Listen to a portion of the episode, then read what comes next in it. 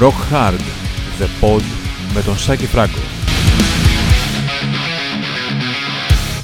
Γεια χαρά, να είμαι και εγώ εδώ, Σάκης Φράγκος και το Rock Hard The Pod η δωδέκατη εκδοχή του.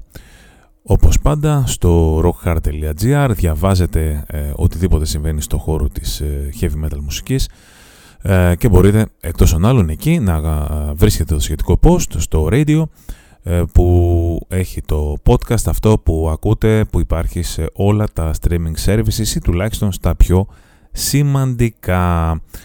Ε, με πολύ μεγάλη μου χαρά λαμβάνω θέματα ε, που μου στέλνετε να, να φτιάξουμε podcast και είναι αρκετά που θέλουν ψάξιμο. Γενικότερα θέλει πολύ ψάξιμο για να κάνεις ένα podcast, είναι η αλήθεια.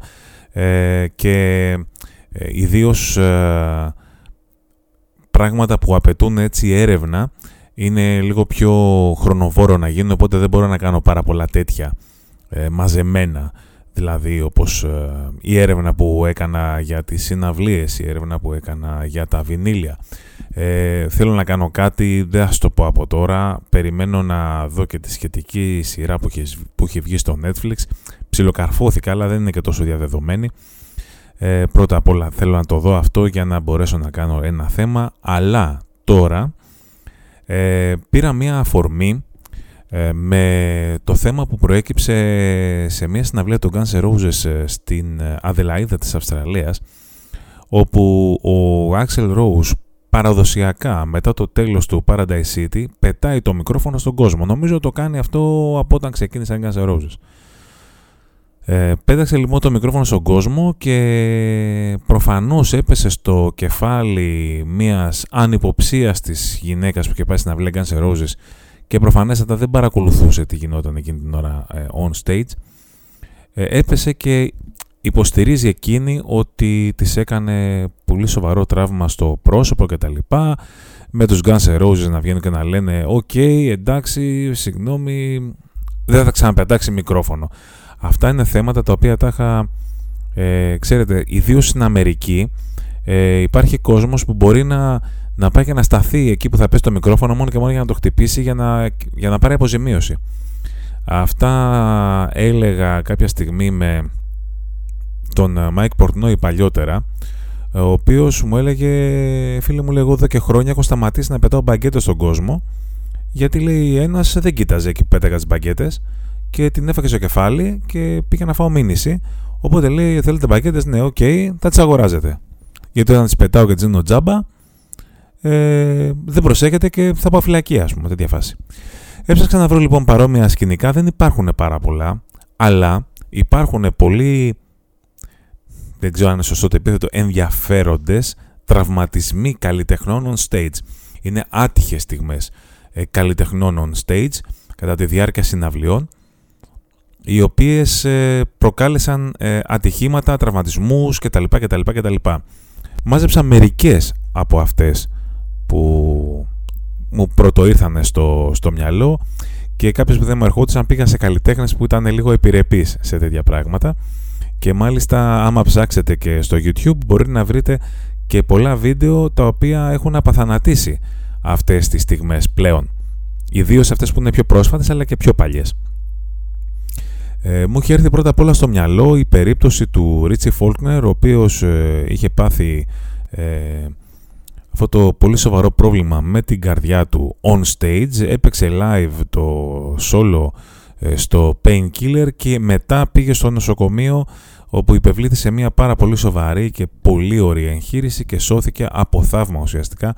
Ε, θα έλεγα ότι ήταν αποτέλεσμα της υψηλής του αδρεναλίνης, αλλά αυτό δεν ήταν on stage. Αυτό συνέβη κατά τη διάρκεια συναυλίας και σώθηκε μετά ο άνθρωπος να είναι καλά και μακάρι να το βλέπουμε για πολλά χρόνια ακόμα να παίζει κιθάρα. Πάμε λοιπόν σε ένα από τα πιο γνωστά ε, ατυχήματα το οποίο συνέβη το 1992 ε, στους Metallica και στον James Hetfield. Ο James Hetfield ο οποίος παλιότερα είχε σπάσει το χέρι του σε ένα ατύχημα με το skate και μόνο τραγούδαγε ε, στο Μόντρεα λοιπόν το 1992 ήταν στην περίφημη αυτή περιοδία μαζί με τους Guns N' Roses. Ε, οι Metallica άνοιγαν τότε, οι Guns N' Roses σε εκείνη τη συναυλία έκλειναν ε, και είχαν διάφορα πυροτεχνήματα η, η Metallica. Προφανώς από κάποιο λάθος στήσιμο είτε του Hetfield είτε των πυροτεχνημάτων ο Hetfield στάθηκε σε ένα σημείο στο οποίο όμως έσκασαν τα πυροτεχνήματα και ε, του έκαψαν ένα μέρος του χεριού του, έπαθε εγκάβματα δευτέρου και τρίτου βαθμού, πολύ σοβαρά εγκάβματα, ακόμα και μέρος του προσώπου του, μαλλιά του και τα λοιπά, την πλάτη του. Ε, ήταν συγκλονιστική περιγραφή, μπορείτε να δείτε σε βίντεο που κυκλοφορούν στο YouTube ε, για τον ε, James Hetfield, ο οποίος ε, πήγε αμέσως στο νοσοκομείο ε, και τελικά ανέκαμψε αρκετά σύντομα. Ευτυχώς, βέβαια, σε εκείνη τη συναυλία θα πρέπει να πούμε ότι έγιναν ήδη δηλαδή υπήρχε αυτό το, αυτή η αναποδιά με τους Metallica και ο Axel Rose ε, αποφάσισε να βγει αρκετές ώρες αργότερα από την προγραμματισμένη ώρα. Ε, αυτό εξαγρίωσε το κοινό και επειδή είχε και κάποιο πρόβλημα με τις φωνητικές του χορδές αποφάσισε να μικρύνει λίγο και το set list, οπότε καταλαβαίνετε έγινε τη τρελή στο μαλλί και το βράδυ στην συναυλία. Μερικές ε, ήταν μία από τις πιο ε, έτσι ε, ταραχώδεις ε, συναυλίες που έχουν γίνει ποτέ. Μιας και λέμε το όχι, τον Axel Rose θα το πούμε λίγο πιο μετά, θα το κολλήσουμε με κάτι άλλο. Για να πάμε στον Rob Halford. Ε, ένα επίσης διαβόητο ατύχημα ήταν όταν το 1991 στο Τορόντο κατά τη διάρκεια της ε, περιοδίας για το Painkiller υπάρχει και σχετικό βίντεο. Ναι υπάρχει ένα πάρα πολύ ε, σπάνιο βίντεο στο YouTube μπορείτε να το δείτε. Ε, σε διάφορα έτσι τραγούδια εκεί που τραγουδάγαν το Free Will Burning συνήθως ή το Hellbent for Leather. Ε, ανέβαινε σε μια Harley Davidson έβαζε, έβαζε μπρος και ανέβαινε πάνω στη σκηνή με την μηχανή ε, κάποια στιγμή ε, κάτι στράβωσε εκεί με, την, ε, με τη Χάρλι και κόλλησε ε, και στο Riser που έχει, που έχει ο Σκοτ Τράβις ο drummer έπεσε και έπεσε κάτω μπροστά στο κοινό. Ο Χάλφορντ έσπασε τη μύτη του και έμεινε ανέστητος για κάποια, κάποιες στιγμές μετά το ατύχημα ε, τέλος πάντων, ε, στο μεταξύ εκείνη τη στιγμή είχε προγραμματιστεί να πέσει ε, ο ξηρός πάγος, έτσι καπνός και τα λοιπά. Ψάχναν να το βρούνε που είναι, ρε που είναι ο Χάλφορντ, ρε που είναι ο Χάλφορντ. Ε, όλο αυτό το ατύχημα ε, συνέχισε τέλος πάντων ο Χάλφορντ την, ε, τη συναυλία, πήγε μετά στο νοσοκομείο, αλλά αυτό το ατύχημα λέγεται ότι είναι ένας από τους ε, λόγους που τον οδήγησε να φύγει από τον Judas Priest το 1992, είτε το πιστεύετε είτε όχι. Βέβαια, για να κάνω έτσι και το δικηγόρο του διαβόλου, το 2011 στη Βραζιλία ξαναέπεσε ο Ροπ Χάλφορντ από τη μηχανή, αλλά τότε δεν σκέφτηκε να φύγει. Νομίζω λοιπόν ότι άλλοι ήταν οι λόγοι για τους οποίους έφυγε ο Ροπ Χάλφορντ από τους Judas Priest και όχι το ότι έπεσε από τη μηχανή όπως λένε ότι ήταν αυτός ο λόγος. Πάμε, στον, ε, πάμε στο Kiss. Η Kiss είναι ένα συγκρότημα που χρησιμοποιεί την ε, φωτιά ε, πάρα πολύ τακτικά. Έτσι λοιπόν από την αρχή της καριέρας έτσι, ο Gene Simmons λοιπόν όταν έπαιζαν το Firehouse το τραγούδι είχε κυροζίνη στο στόμα του, έφτιανε την κυροζίνη έτσι σε, ένα, σε μια δάδα και ε, πέταγε φωτιές, έτσι αυτό το πράγμα. Ε, κάποια στιγμή λοιπόν σε ένα σοου, ε, κατά τη διάρκεια αυτού του σκηνικού, όπως καταλαβαίνετε, έπιασαν φωτιά τα μαλλιά του και σώθηκε από έναν ε, τεχνικό του, ο οποίος είχε την ψυχραιμία να του ρίξει ε, μια βρεγμένη πετσέτα ε, στο πρόσωπο και να τον σώσει από πολύ σοβαρά εγκάβματα. Όπως λέγεται, ε, ο Τζιν Σίμονς έκτοτε έχει κάψει τουλάχιστον 6-7 φορές τα μαλλιά του, αλλά η, η αντίδραση του, του μέλους του κρού των Kiss πλέον έκανε τη, τη λύση εύκολη. Βρεγμένη πετσέτα και τελείωσε το, το κόλπο.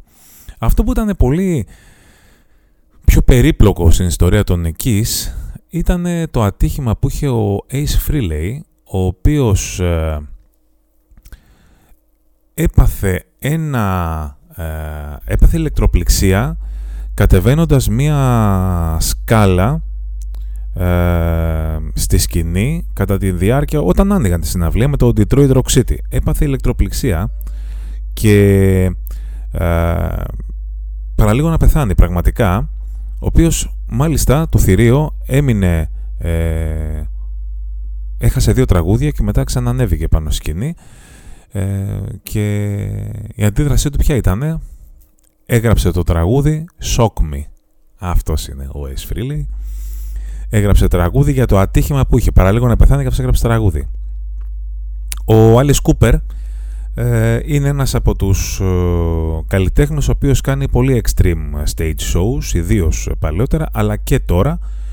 Ε, δεν υπάρχει κάτι συγκεκριμένο. Ε, είναι αρκετές οι φορές παραλίγο να κρεμαστεί ζωντανός, δηλαδή να κρεμαστεί στην πραγματικότητα γιατί η αγχώνη που είχε στη σκηνή δεν λειτουργήσε σωστά.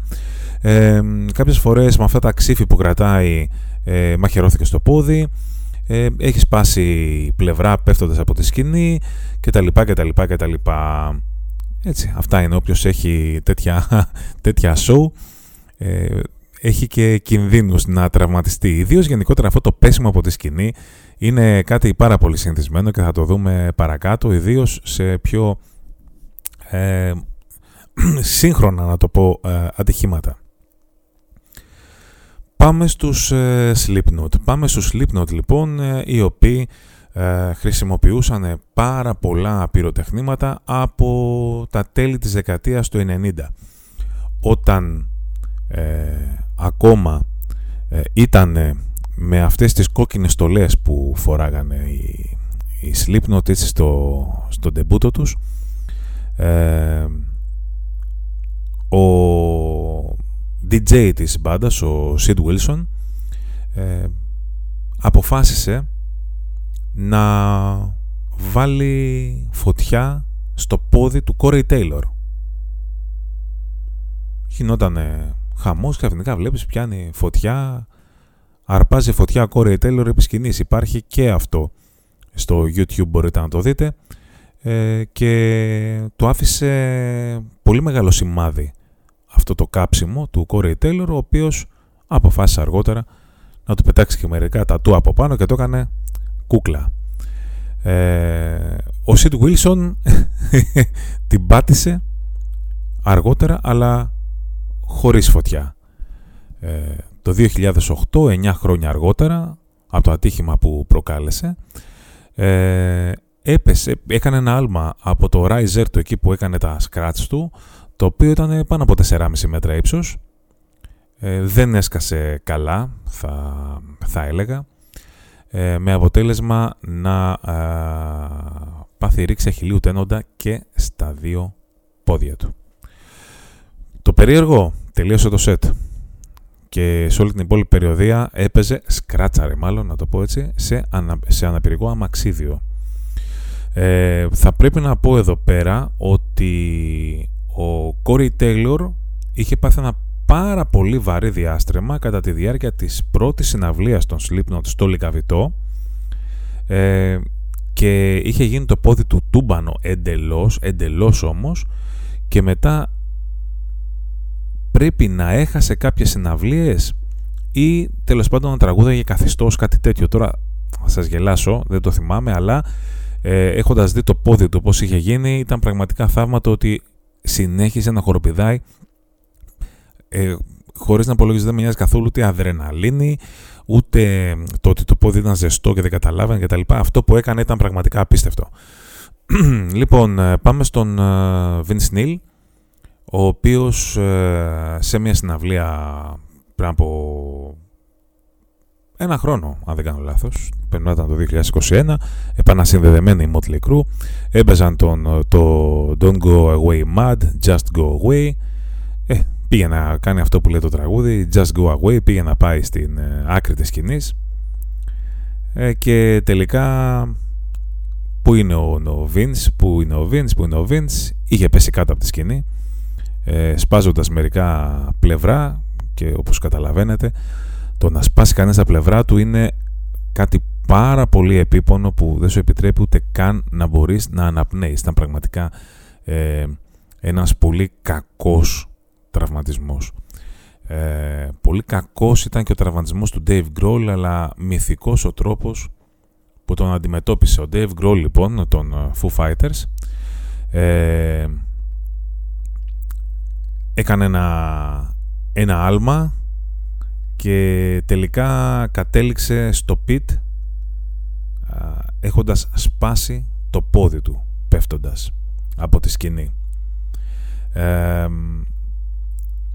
ειδοποιεί τον κόσμο ότι παιδιά δεν έχει τελειώσει το show, μείνετε εδώ που είστε. Τον ε, περιποιήθηκαν οι γιατροί, επέστρεψε μετά από αρκετή ώρα, αλλά έπαιξαν οι Foo Fighters ολόκληρη τη συναυλία του. Και τι έγινε μετά, έφτιαξε αυτόν, του φτιάξαν αυτόν τον θρόνο, τον οποίο έχουμε δει πλέον σε πάρα πολλές φωτογραφίες, και συνέχισε την περιοδία ο Dave Grohl καθήμενος σε αυτόν τον θρόνο με το πόδι στο γύψο.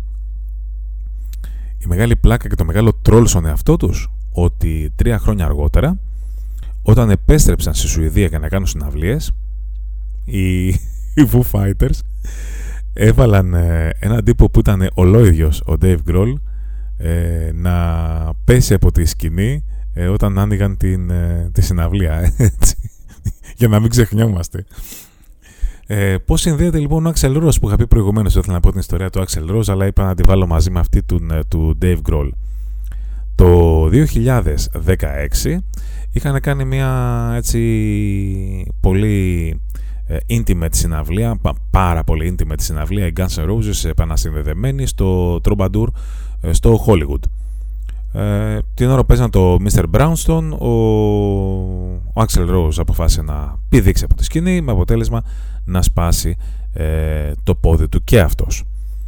Ε, τελείωσαν το σετ τους. Ε, μετά, ε, αν δεν κάνω λάθος, ο Axel Rose πρέπει να τραγούδαγε με τους ACDC, όχι με τους Guns N' Roses. αλλά όπως και να έχει, του δάνεισε το θρόνο του ο Dave Grohl και συνέχισε τις συναυλίες ο Axel Rose με σπασμένο πόδι καθήμενος και αυτός στο θρόνο του ε, Dave Grohl.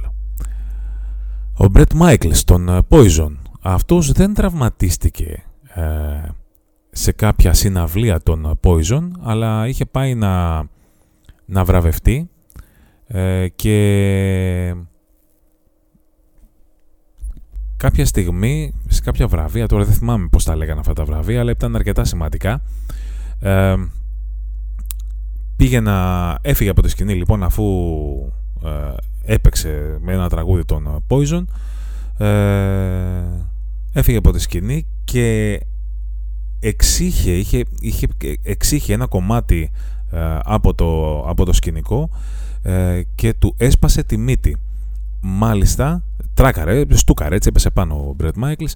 Μάλιστα, ο ίδιος υποστηρίζει ότι έπαθε εγκεφαλική αιμορραγία μερικούς μήνες αργότερα και αυτή προκλήθηκε από το ατύχημα που είχε, από τη στούκα που έφαγε ε, σε αυτό το κομμάτι της σκηνής που εξήχε και έκανε μήνυση στο κανάλι ε, η οποία λύθηκε εξοδικαστικά.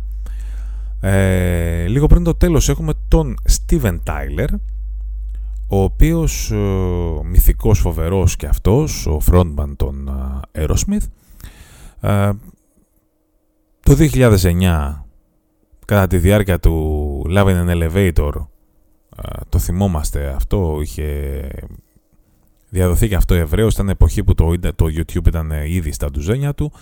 Ε, έπεσε από τη σκηνή κατά τη διάρκεια του τραγουδιού αυτού. Χτύπησε το κεφάλι του, το λαιμό του, έπαθε, έπαθε ζημιά.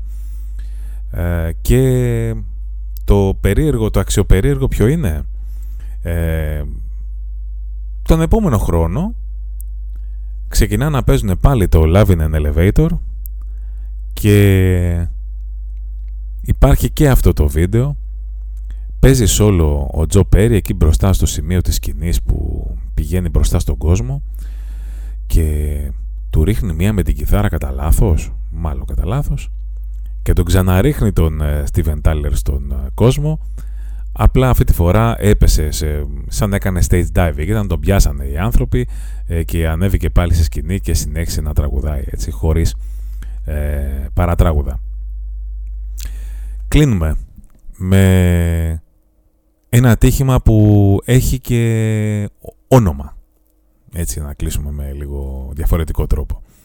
Zack Wild λοιπόν, ε, το 2008 παίζοντας με τον Ozzy Osbourne στην ε, Βραζιλία, ε, έκοψε αρκετά σοβαρά το χέρι του, τα δάχτυλα του χεριού του ή το χέρι τέλος πάντων δεν έχουμε δει από τα αίματα δεν μπορούσαμε να δούμε αν είναι δάχτυλα ή αν έχει κόψει κάτι στο καρπό ή οτιδήποτε ε, χωρίς να πάει στην άκρη ε, της σκηνής και να λάβει βοήθεια συνέχισε να παίζει σόλο και ε, η κάμερα ε, έκανε zoom στο χέρι του που έπαιζε, στο δεξί του χέρι που έπαιζε το, το σόλο και ήταν γεμάτο αίματα, είχε γεμίσει αίματα για το τρέμολο κτλ. Και αυτό, άμα ψάξετε στο ίντερνετ, μπορεί να το δείτε Zack Wild Blood Solo. Έτσι, μετά έκανε και ε, αρκετά ράματα στα χέρια, στο χέρι του για να λυθεί το πρόβλημα, αλλά ε, το, το show, το, όλο αυτό που έγινε ήταν κάτι που πραγματικά έμεινε στην ιστορία ως το Blood Solo. Αυτά λοιπόν ήταν τα πιο διάσημα ατυχήματα από καλλιτέχνες on stage. Έχει και συνέχεια το podcast. Μείνετε μαζί μας.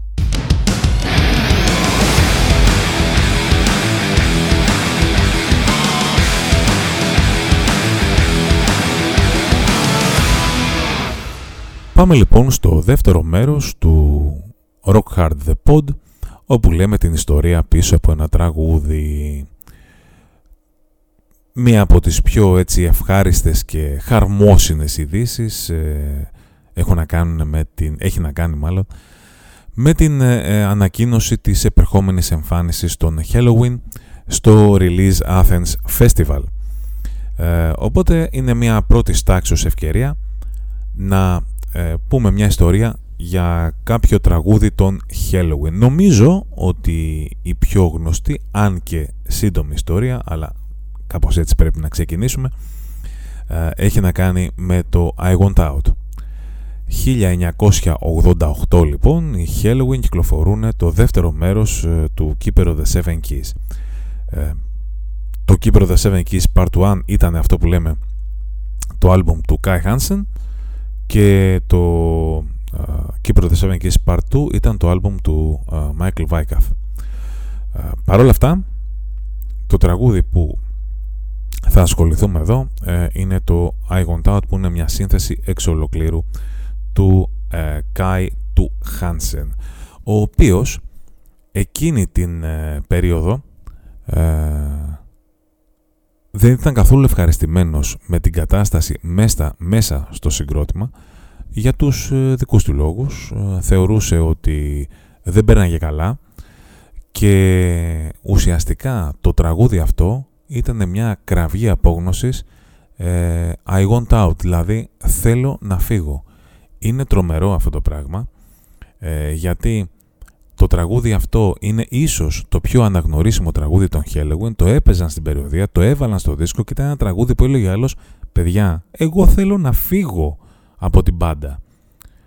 Ε, βίντεο κλιπ τρομερό ε, από τον Storm Thorgerson ο οποίος ξανά συνεργάστηκε με τους ε, Halloween αργότερα ε, στο Pink Bubbles Go Ape αλλά ο Storm Thorgerson είναι ο άνθρωπος ο οποίος ε, είναι διάσημος, ήταν διάσημος μάλλον καθώς έχει πεθάνει από το 2013 για τις δουλειές του με τους Pink Floyd. Εκτός των άλλων έχει δουλέψει και με πάρα πολλά άλλα συγκροτήματα με τους Led Zeppelin, με τους Black Sabbath, με τον Peter Gabriel, με τους Muse, με τους Dream Theater αλλά Νομίζω ότι όταν έχεις δουλέψει, έχεις κάνει τέτοιες δουλειές με τους uh, uh, Pink Floyd, όλα τα υπόλοιπα uh, είναι δευτερεύοντα. Όλες οι υπόλοιπες συνεργασίες είναι δευτερεύουσες.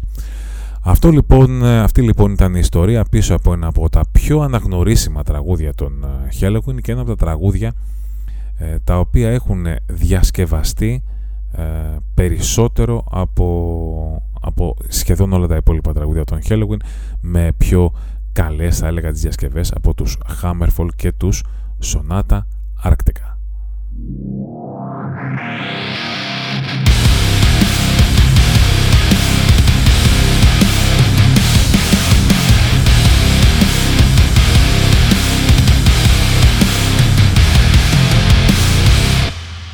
Μετά από αρκετό καιρό είναι αλήθεια ότι έχουμε αρκετές συναυλίες τις ε, αμέσως επόμενες ημέρες. Μπορεί να μην έχουμε κυκλοφορίες, θα αφήσαμε απ' έξω εντελώς αυτό το κομμάτι των ε, κυκλοφοριών, αλλά έχουμε, έχουμε συναυλίες. Πάμε λοιπόν ε, να ξεκινήσουμε την, ε, έτσι, την ατζέντα μας από την Τετάρτη 14 Δεκεμβρίου από την Αθήνα όπου παίζει ο Πολ με τον Γκάζ Τζι στο συγκρότημα στο Γκαγκάρι. Αν δεν κάνω λάθος δεν πρέπει να υπάρχουν εισιτήρια για αυτή τη συναυλία καθώς έχει προσθεθεί και δεύτερη μέρα. Ε, αν κάνω λάθος μπορείτε να ψάξετε να τα βρείτε ίσως στον Όρι Μόρς που έχουν πάει κάποια λίγα τελευταία εισιτήρια αν έχουν μείνει. Την ίδια μέρα όμως υπάρχουν στο, στο Faz μια εντελώς διαφορετική συναυλία οι Nile, οι Αμερικάνοι ε, Deathsters με τον Γιώργο τον Γκόλια σαν τύπα ένας κορυφαίος drummer ε, στο ακραίο μέταλλο και όχι μόνο μαζί με τους Rapture, τους Blind και τους Psychopaths ε, παίζουν λοιπόν στο Faz την Τετάρτη 14 Δεκεμβρίου. Την ίδια μέρα στη Θεσσαλονίκη στο Principal Club Theater παίζουν οι γερόλικοι βετεράνοι αγαπημένοι Uriah Heep οι οποίοι Uriah Heep παίζουν στην Αθήνα στις 15 Σεπτεμβρίου στο Faz. Την ίδια μέρα όπως είπα και προηγουμένως, στο Γκαγκάριν είναι η δεύτερη μέρα της συναυλίας του Πολ Diano με τον Gas G στο συγκρότημα του. Πάμε ε, την Παρασκευή 16 Δεκεμβρίου, όπου ο Πολ Diano με τον Gas G παίζουν στη Θεσσαλονίκη στο Principal Club Theater, ενώ στην Αθήνα στο Temple ε, μια τριάδα από αξιόλογα συγκροτήματα ελληνικά ακραίο μέταλλος η Warhammer, η Human Serpent και η Ascending Olympus παίζουν λοιπόν στο Temple ε, στις 16 του μηνός ημέρα Παρασκευή. Το Σάββατο στις 17 Δεκεμβρίου ε, έχουμε στο Κύτταρο ένα, ε, μια βραδιά tribute bandon. Οι Rock and Roll Children που διασκευάζουν τραγούδια του Ronnie James 2 και οι Iron Beast που διασκευάζουν τραγούδια των Iron Maiden. Και κλείνουμε με την Κυριακή 18 Δεκεμβρίου όπου στο Faz υπάρχει ένα showcase της εταιρείας uh, Venerate Industries uh, και θα παίξουν με δωρεάν είσοδο παρακαλώ η Son of Nothing, η Krause, η Blame Kandinsky, η Mamok και η Adam. Adam, δεν ξέρω πώς λέγονται ακριβώς, δεν ξέρω πώς προφέρονται, ε, αλλά ε, θα ξεκινήσει η συναυλία αυτή στις 8 η ώρα. Απλά το λέω διότι εκείνη την ημέρα είναι και ο τελικός του Μουντιάλ, αλλά ο τελικός του Μουντιάλ θα διεξαχθεί νωρίς το απόγευμα, οπότε με το που θα τελειώσει θα ξεκινήσει η συναυλία. Αυτά λοιπόν ε, και σε τούτο εδώ το podcast, το 12ο της σειράς Rock Hard The Pod με τον Σάκη Φράγκο, μόνο στο Rock Hard, σε όλα τα streaming services. Θα τα πούμε και πάλι την ερχόμενη εβδομάδα μέχρι τότε μην ξεχνάτε στείλτε τις προτάσεις σας για επόμενα podcast. Να είστε καλά, να προσέχετε τους διπλά σας και τους εαυτούς σας.